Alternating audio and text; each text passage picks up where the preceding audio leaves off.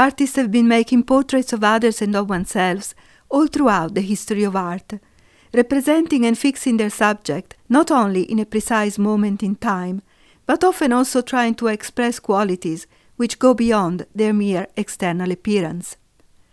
Canova himself made three self portraits, the earliest two of them being paintings, and the later one a sculpture.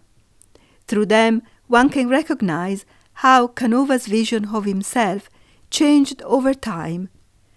In the first portrait, which is from 1792, a 35 years old Canova still pictures himself as a painter, and it is only seven years later that he finally paints and signs himself as a sculptor. In 1812, well over 50, he finally sculpted a bust of himself.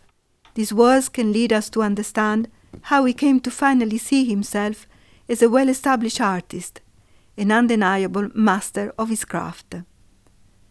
Canova was also portrayed by many artists during his lifetime, both in Italy and abroad, and among these there was Sir Thomas Lawrence, who for the first ten years of his life was the chairman of the Royal Academy.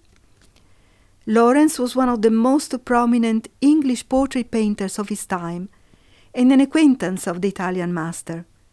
It is known that in 1816 Canova secured for Lawrence, together with Fuseli and Flaxman, an honorary membership to the Roman Academy of St. Luke, also hoping, to no avail, that he would gift to the Academy a self portrait.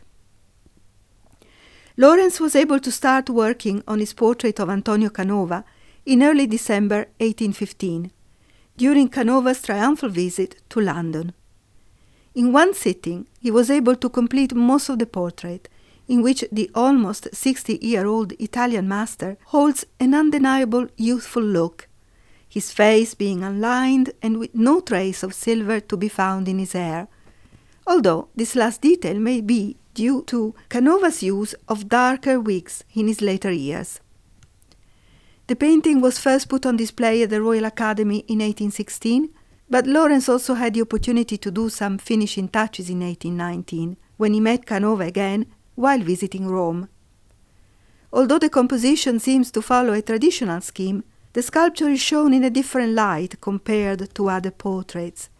The figure has an inherent, well studied simplicity, and the profile of the face displays a firm yet proud expression, in which Lawrence tried and for many was able to capture a glimpse Canova's genius. Some notes that Lawrence's own excitement in being given the opportunity to portray such an admired artist also transpires through the picture confirming once again the high regard to which Canova was held. The portrait, which was gifted to the sculptor after the second session, enjoyed an enormous success, with at least 20 copies being made of it. During Canova's lifetime, the painting stayed in Rome, but after his death it was moved to his hometown of Possagno, where it is now part of the Museum Antonio Canova's collection. Although arrangements for its restoration were made at the beginning of the previous century, these were mostly halted during World War I, when the painting had to be moved to Pisa due to the 1917 bombings near Possagno. Further analysis on the painting's conditions started in 2002, and after a long overdue conservation process, the museum put it back on display in 2012.